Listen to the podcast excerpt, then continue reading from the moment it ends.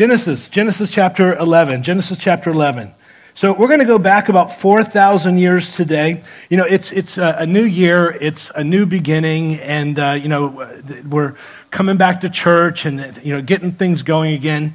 And, and I wanted to, to talk about what does it mean to grow in faith. And so what we're going to do is we're going to look at a man named Abram, or Abraham as we will know him. In our story, his, his name is still Abram.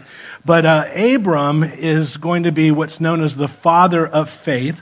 He's in what you and I would call the Old Testament in Genesis, but he is the picture of what it means to be a what we would say a New Testament believer. So there's a lot that that we can learn about our walk with the Lord uh, from this man Abraham. And what I love about Abraham is that he's a prototype for for our, you know an example for how we grow and how we walk in faith. And what I appreciate about him is that he gets some things right, but he gets some things wrong. And uh, I can tell you that in my life, I've got some things right, but I've got, I've got a lot of things wrong. But the good news is that God never gave up on Abraham. And the reason this is a picture is to show that God never gives up on us. So I'm, I'm hoping that this will be an encouragement for us. So, Abraham, uh, mentioned over 300 times in the Bible, and the Bible says there in your outline, he says, Abraham is the father of all who believe.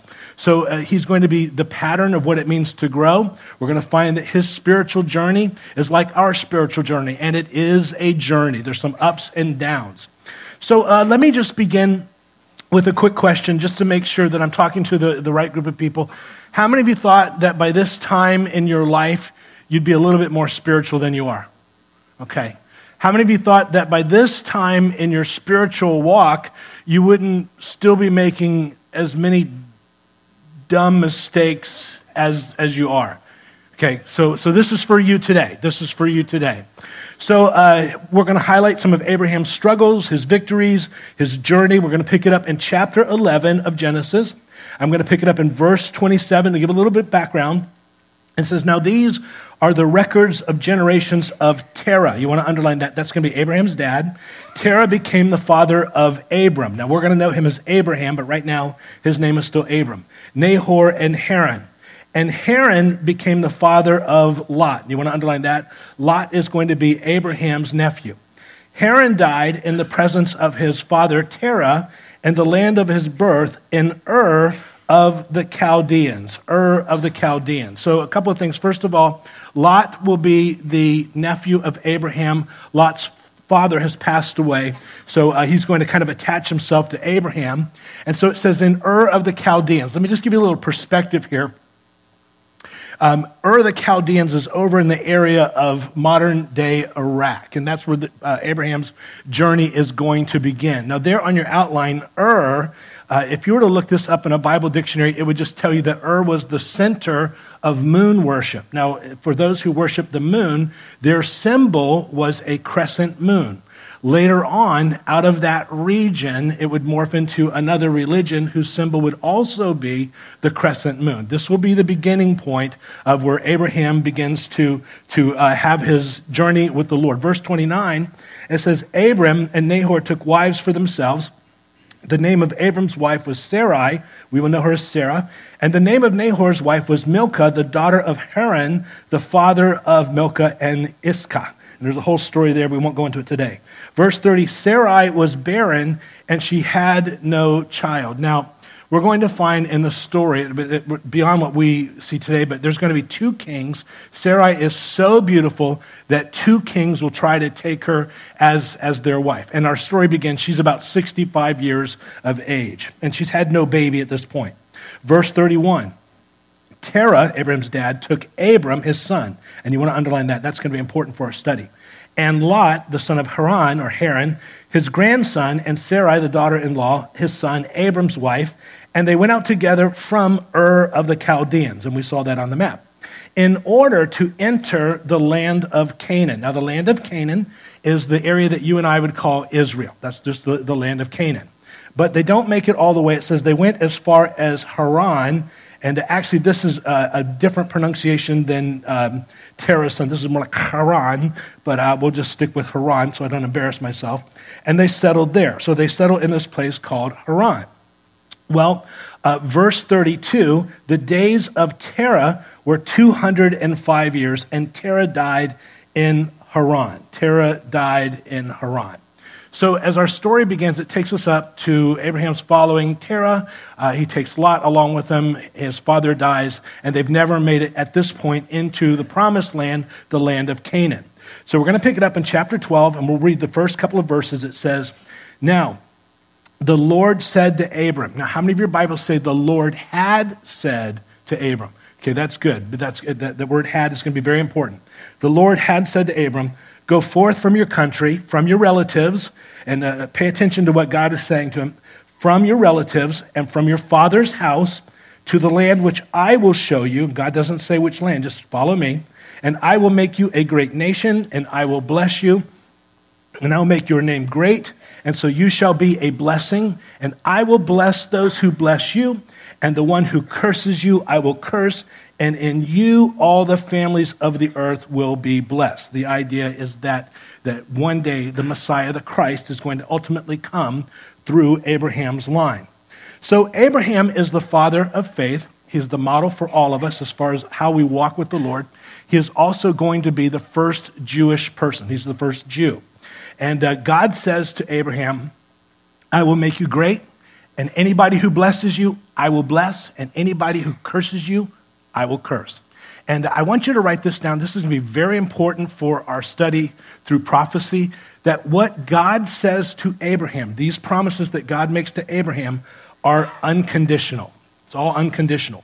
Nowhere in this promise does it say, as long as you behave, as long as you do this, this is, God says, this is what I'm doing, and has nothing to do with Abraham's behavior. That'll be important as we study prophecy. Verse 1, in my translation, it says, the Lord said to Abram, but there on your outline, I put it more accurately. Most, some of your Bibles will say it like this Now the Lord had said to Abram. Now, this is important. What God is saying in the first three verses here that we've just read, what God is saying here is something that God had said to Abram.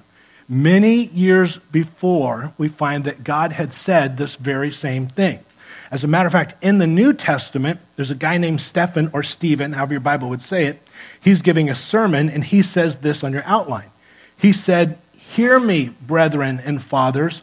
The God of glory appeared to our father Abram, and you want to underline, when he was in Mesopotamia before he lived in Haran. So before Abraham followed his father and they settled in Haran, God had already spoken this to Abraham. Now, God had said, and we just read it leave your father's house, leave your relatives, follow me to the land that I'm going to show you. And so write, write this down. Abraham heard, Abraham heard God's voice saying, Follow me. Now, what we're going to find is when God first spoke to Abraham, as you put the dots together, uh, Abraham's about 50 years of age when God first speaks to Abraham. Our story is going to pick up today. He's going to be about 75 years of age. And what we find is that in chapter 11, verse 31, it says, The days of Terah were 205 years, and Terah died in Haran. Now, that's going to be important because God had told Abraham many years before that he was to leave his father's house he was to separate from his relatives, he was to follow him. But what Abraham did, and if you look at verse 31 of chapter 11, it says, Terah took Abram his son.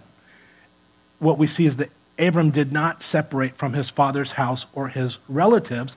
Write, write this down. Sadly, what we're going to find is that Abraham follows the wrong relationship. God said it many years before I want you to leave, follow me.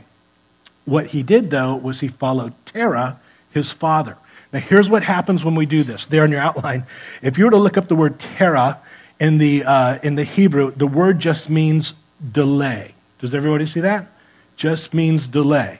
It can also be translated as wandering. What we're going to find since Abraham did not follow the Lord and separate himself, uh, we're going to find that this is going to be a massive delay in Abraham's life, a massive delay in his journey.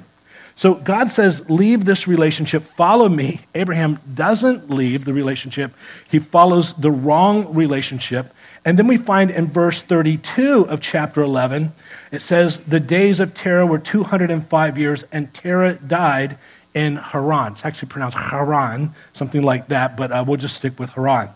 So we find that he followed the wrong relationship, but that just led to Haran. Well, what does Haran mean? Well, in the original language, I put it there on your outline, it just means parched, and from a root word that just means angry, burn, or dry. So Abraham is a believer. He's heard from God, but he follows the wrong relationship, turns into a big delay, and leads him to the place where he's just parched, just a place that we'd call parched. Does that make sense? So, the only place that this relationship can take him because it's now a wrong relationship that God said separate is the, the place of being parched. Now, the, the part that I don't want us to miss is that we've heard that God had spoken to Abraham way back when, when he was in Mesopotamia. But what we notice here is that the next time that God speaks to Abraham, write this down, Abraham doesn't hear from God until that relationship ends it's not recorded that God ever speaks again when Abraham does not separate and he doesn't follow the Lord. It's not until that, uh, that relationship ends. It's the same for us. When God calls us to separate from something, we know that He's called us, and we don't do that. We find ourselves in the place of being parched, and uh, we're going to find that there's going to be a real lack of hearing from God as far as, as direction is, is, is concerned. Does that make sense? Now, am I the only person who's ever done this? Am I, am I just I am, aren't I? This is all about me, okay? Now, what, what, what, I, what I also want to highlight here, and uh, you want to write this down, is that Bible scholars, uh, as they put together the dots, uh, connect the dots, Abraham's going to burn up about 25 years of his life following the wrong relationship, ending up in the place of parched. They intended to go to Canaan, the promised land, but they couldn't get there. That's a chunk of life. So, from the first time that God speaks to Abraham, until the relationship ends, uh, it's not recorded that God ever says anything again to Abraham. So the question is since Abraham has missed this chunk of life, not doing what it is that God has called him to do, is God mad at Abraham? Well, the answer to that uh, is no. And here's a great verse that hopefully, if you've ever given up a chunk of your life, not separating from a relationship that God called you to, leading you to a place of being parched, uh, there's this great verse. And hopefully, this is encouraging for you. Therefore, the Lord will wait, that he may be gracious to you, and therefore he will be exalted, and that he may have mercy on you. So God's not mad at Abraham, he's just waiting. I've told you what to do. When you're ready and you're ready to take that step, then we'll continue going forward. So the good news is now that Abraham, this uh, relationship is ended, they get back on the path. And so we pick it up in Genesis chapter 12, verse 4. And it says, And so Abraham went forth as the Lord had spoken to him, and Lot went with him. Now you want to underline that because God had told Abraham you need to separate from this, uh, but the Holy Spirit's going to highlight that he didn't. Now, Abram was 75 years old when he departed from Haran, place of parched. Abram took Sarai, his wife, Lot, his nephew, and I've underlined that, and all their possessions which they had accumulated and the persons which they had acquired in Haran, and they set out for the land of Canaan, and thus they came to the land of Canaan. Abram passed through the land as far as the site of Shechem to the oak of Moreh, now, the Canaanite was in the land. The Canaanite was in the land. Um, by the way, just write this down. If I'm not hearing from God, I need to go back to the last thing that God said. Uh, what we just read here, Abraham is now back on the path. And one of the things that we find in Abraham's journey is that God does not disclose the destination. And you want to write that down. I'm all about vision. I'm all about goals. Every year I set goals and I go to work to achieve them. And, And, uh, but I've learned in life, as we're going to see in Abraham's life, that sometimes God just says, Follow me. And all God's going to do is give just the next step, the next step. And so it's in that, uh, you know, for, for many people, it's very difficult for them to go forward following the Lord if they don't have everything worked out on the front end. What we're going to see in Abraham's life is that God doesn't give him a lot of extra steps, it's just the next step. He's growing in faith. So, um, sometimes, and I want you to write this down, sometimes God leads us into the unknown, and it's usually out of our comfort zone. So in verse 6, it says, Abraham passed through the land as far as the site of Shechem to the oak of Moreh. Now, the Canaanite was then in the land. Now, there's a couple of things that you need to know. First of all, this is going to be a new culture for Abraham to go into. He doesn't know uh, the culture, he doesn't know the language. One of the things that the Bible teaches, and we're going to look at it when we look at Bible prophecy, is that the Bible teaches that those who are in Canaan aren't completely human. And uh, so that's going to be a story for another day. If you like weird stuff, uh, that's going to be a great story for you. Do you like weird stuff? Good, good. Three of you do. We're going to have a great time.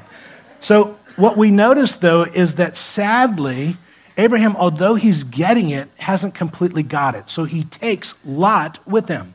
Now, interesting, when you look up Lot's name there on your outline, Lot just means veil. It can also be translated as concealed or covering.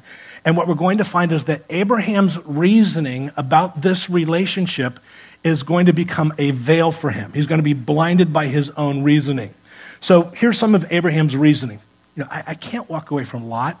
I mean, when you think about his dad's passed away, his grandfather's passed away, Terah's gone. I'm his uncle. I need to be there for him. I mean, what happens if I just leave him? You know, and, and I just I just can't bring myself to leave him.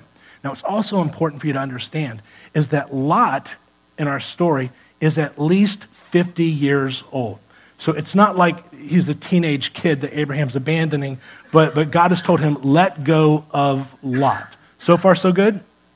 The reason God said, let go of Lot in this relationship is because God can see the future. And as you read the story, what you'll find is that because Abraham took Lot with him, ultimately this is going to destroy Lot's life and his family's life. When God tells you to let go of a relationship, it's because God knows the future. So he always tells us to do uh, what's good. So he's the father of faith, but right now he's not doing, he's doing okay, but, but not so great. But we're going to see something in Abraham's life is that there is this growing heart of worship. He's growing, and uh, so we'll pick it up in verse 7. It says, The Lord appeared to Abram and said, To your descendants I will give this land, land of Canaan. You, you and I know it as Israel. So he, and you want to, built an altar, underline that, to the Lord who had appeared to him. Then he proceeded from there to the mountain east of Bethel, and I've underlined Bethel, and pitched his tent. You want to underline that? With Bethel, underline, on the west, and Ai on the east. And there he built the altar to the Lord and called upon the name of the Lord. And you notice they built the altar twice. One of the reasons that we find is that that God loves this man so much is that Abraham is growing in his priorities. He's not completely there, but we notice something. We notice in the wording that he pitches his tent, but he builds his altar. When you build something, you're saying this is permanent.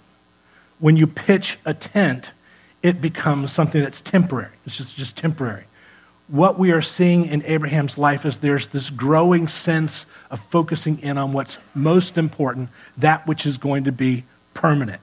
Now, when, when you and I look back, we think, well, didn't everybody live in tents way back when?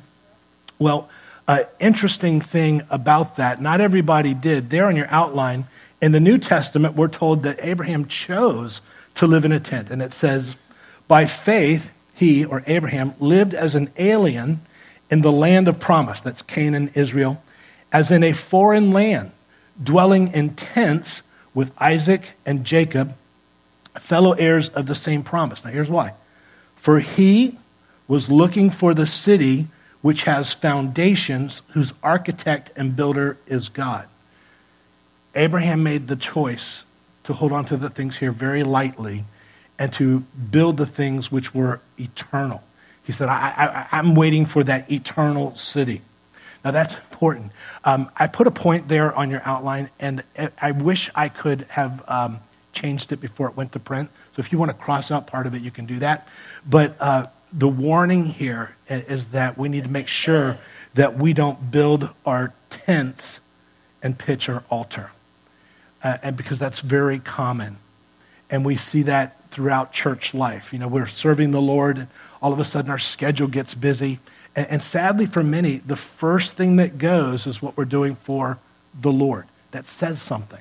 And we put God first in, in certain areas of our life. And as soon as things begin to happen, the first thing that goes is what we're doing for the Lord. And what we find is that for many, if we're not careful, we will find ourselves building our tents, which is temporary, and, and pitching our altar. So Abraham's getting it, and that's a good thing. Well, the story continues. And uh, so, the, so go ahead and write this down. The message then is to have a tent mentality. So, one of the other things that we see in Abraham's life as he's growing, and he's a picture of all of us, verse 8, it says, Then he proceeded from there to the mountain on the east of Bethel, and he pitched his tent with Bethel on the west and Ai on the east. Ai on the east. Well, it's interesting. Um, Abraham has come into the promised land, but he's now dwelling somewhere between Bethel and Ai. So, what does that mean? Well, there on your outline, um, as he comes into the promised land, there on your outline, he pitched his tent with Bethel on the west and Ai on the east. Bethel, there on your outline, means house of God, and Ai means ruin, or you can also translate it as heap the idea is he's following the Lord, he's in the promised land, but he's somewhere between the house of God and a heap, a ruin. Uh, was this a good place to be? That's where you say no. So we're going to see that as we go. Now, that's going to be important for our study. So, um, Abraham's growing, uh, verse 10. So now there was a famine in the land. So Abram went down to Egypt. And you want to underline down to Egypt to sojourn there for the famine was severe in the land. Now, this is interesting. We have a map of Egypt. So, Abraham is there between Bethel and Ai, which is just north of Jerusalem, and he goes down to Egypt, down to Egypt. Now, that's going to be important because what it doesn't say is that Abraham prayed about this situation. He didn't seek the Lord. He just sees that I'm in a famine and he makes a decision. So go ahead and write this down. Abraham is growing, but he's still making decisions based upon circumstances over what God said. Over what God said. Interesting thing about uh, Egypt, there on your outline, throughout the Old Testament, would say this Woe to those who go down to Egypt for help, but they do not look to the Holy One of Israel, nor seek the Lord. It's not recorded here that Abraham seeks the Lord, looks to the Lord. He sees a famine, makes a decision, and just heads down to Egypt. Now, you also want to write this down. Egypt in the Bible always represents the Lord. I mean, the world, the world. So it's, and that's why it's always going down. So here's what we learn. Here's what we learn. Write this down. Sometimes it takes more faith to stay in the promised land than it does to go to the promised land sometimes God calls you and I somewhere. And when we get there, even though we've been called, when there's a famine in somehow, some way, it takes more faith to stay where God has called us. So let, us say some of uh, you're here, you're a lady, you're single, uh, you're saved, but there's no man you're in a man famine. The temptation, the temptation can be to leave where God has called you and to go to the place where God has not called you to meet that need. And what we find, and if you know the story of Abraham, nothing good comes out of this little journey that Abraham takes. Uh, for those of you who are married, would you agree that sometimes it's easier to get married, which we thought was the promised land, and it is, but sometimes in marriage you go through what we might call a famine, and sometimes it's easier to go to the promised land than to stay in the promised land. So you don't even want to say anything on that one because, because you're going to get beat up by your spouse. But the truth is, but the truth is sometimes it's harder to stay where God has called you than to go there initially. So we're going to see that. Well, as we go, um, here's what we can agree on. Boy, I just feel like I'm so confused today. You guys pray for me right now, okay? I feel like there's like a trap around my mind, which is pretty standard for me, but so so here's what we can agree on. God isn't surprised by the famine. God has a plan in the famine. And famines teach us that where God guides, God provides. One of the things that we learn as we walk in faith is that when God wants to teach you something, he puts you in a situation where you have to trust. And, and that's the only way to grow in faith. So, so far, right now, the father of faith isn't doing so good here. But the good news, and the good news for us, is God is not finished with Abraham. So before it gets better, it's going to get worse. We pick it up in verse 11, and it says, And it came when he came near Egypt that he said to Sarai, his wife, See now, I know that you are a beautiful woman, and when the Egyptians see you, they will say, This is his wife, and they will kill me. And I've underlined kill me, but they will let you live.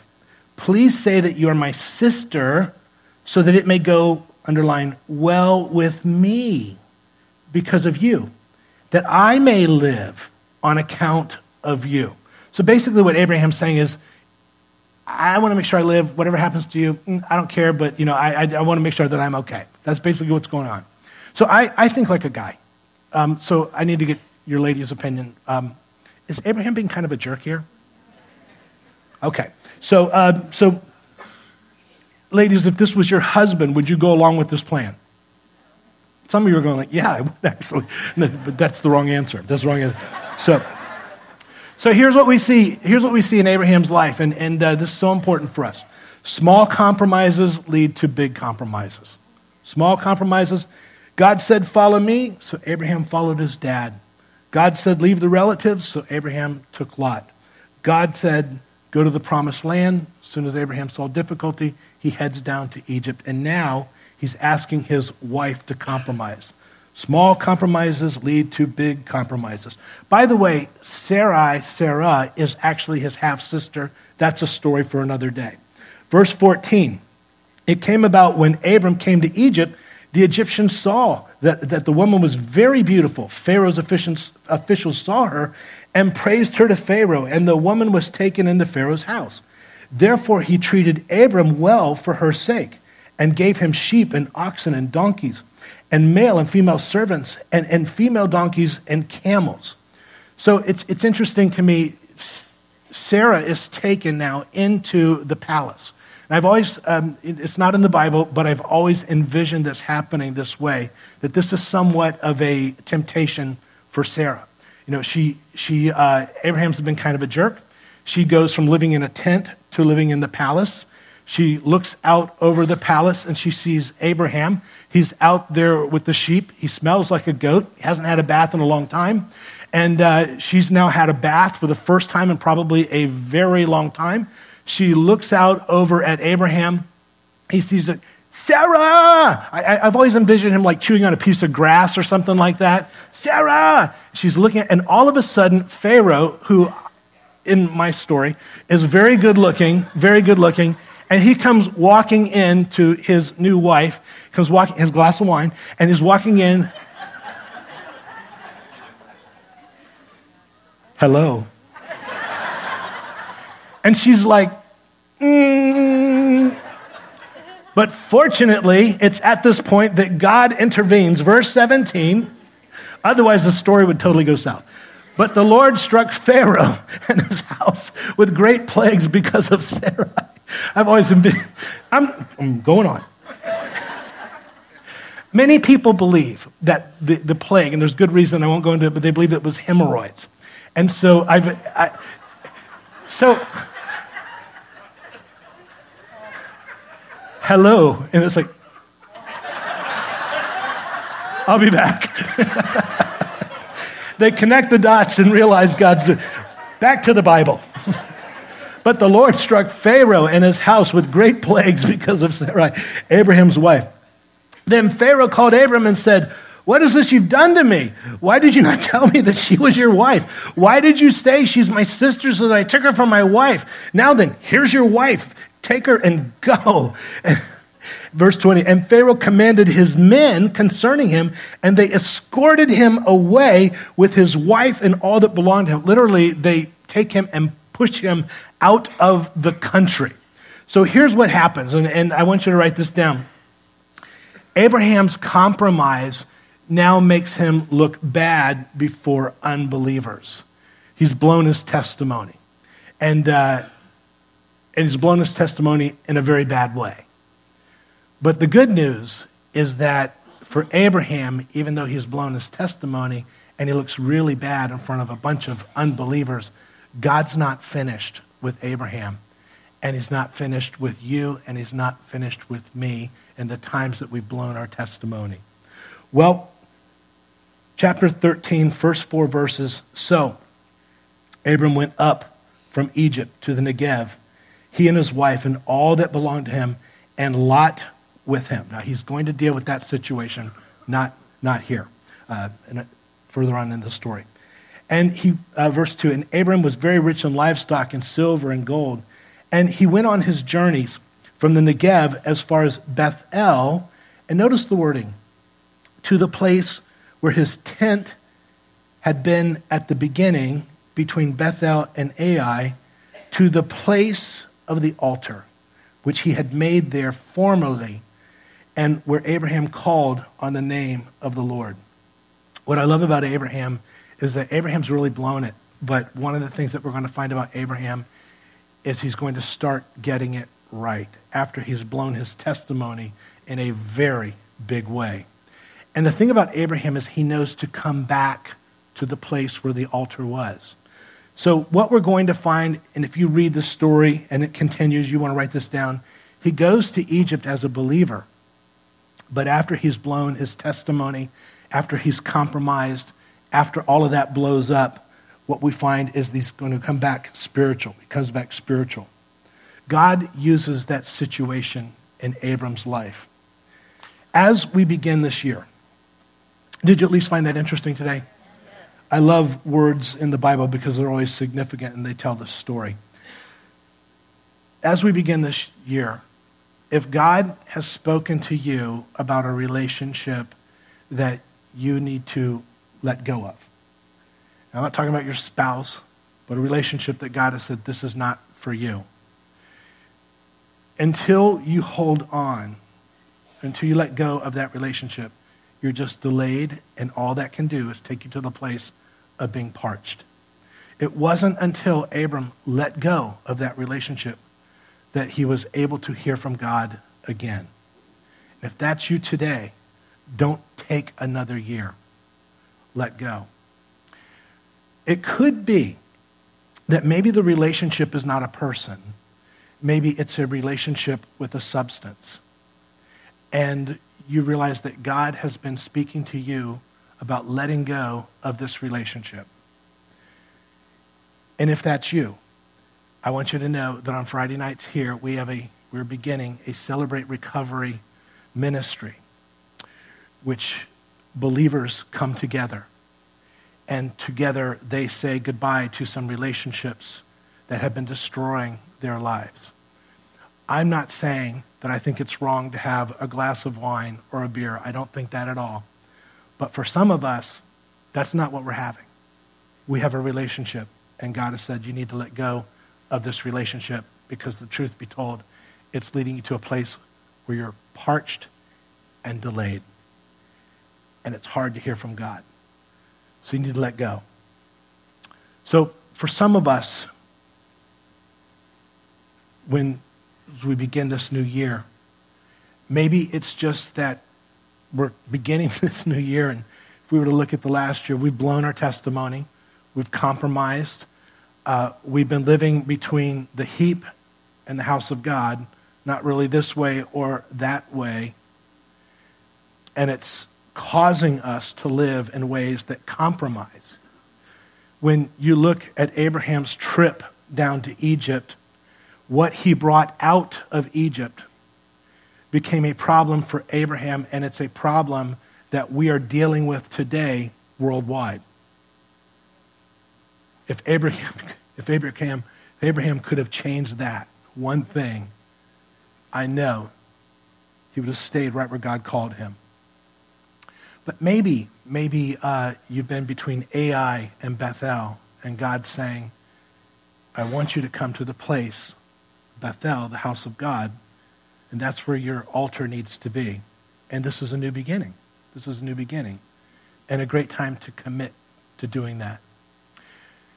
Maybe, as we have to wrap up here, um, you're here today, and the truth is, you've heard God speak to you but you've never come to the place where you've said, I want that relationship. I've heard him speak, but I haven't begun that relationship.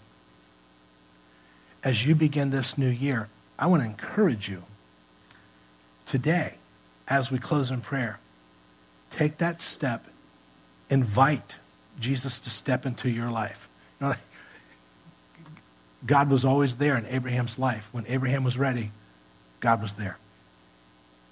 And the way that you do that is you just say, Jesus, come into my life. Forgive me of everything that I've ever done. And uh, believe that Jesus paid the price for everything that you've done and that you receive the free gift of salvation, a relationship with Him that begins now and lasts through all eternity. And if you want that, as we close in prayer, and you need that, and you don't want to leave this planet without having that settled. Uh, today's your opportunity. Let's go ahead and pray. Father, as we wrap this up, Lord, here's the, the prayer. First of all, for some of us, we've been hanging on to a relationship that you've said, let go of, and we realize we're in a place where we're parched, we're not hearing, uh, we followed the wrong relationship, whatever that might be, and today we're renouncing that. And we want to hear your voice and go forward. For some of us, Father, the truth be told, we're not really at the heap. We're not really in the house of God. We're somewhere in between. And all that leads to is great frustration. And for Abraham, it led to great compromise. Lord, maybe we're beginning today after great uh, blowing our testimony. And the message there is God's not through with us. Or, Lord, maybe today we're beginning this relationship with you, and so we look to you and we say, Jesus, come into my life. Forgive me for everything I've ever done. Save me. I want to follow you. And he says that if you invite him in, he will never leave. And that will begin your faith journey. And like Abraham, sometimes you'll get it right and sometimes you won't, but he never gives up. Father, I pray that you keep each and every one of us till we meet again. It's in Jesus' name that we pray. And all God's people said, God bless you guys. We'll see you next time.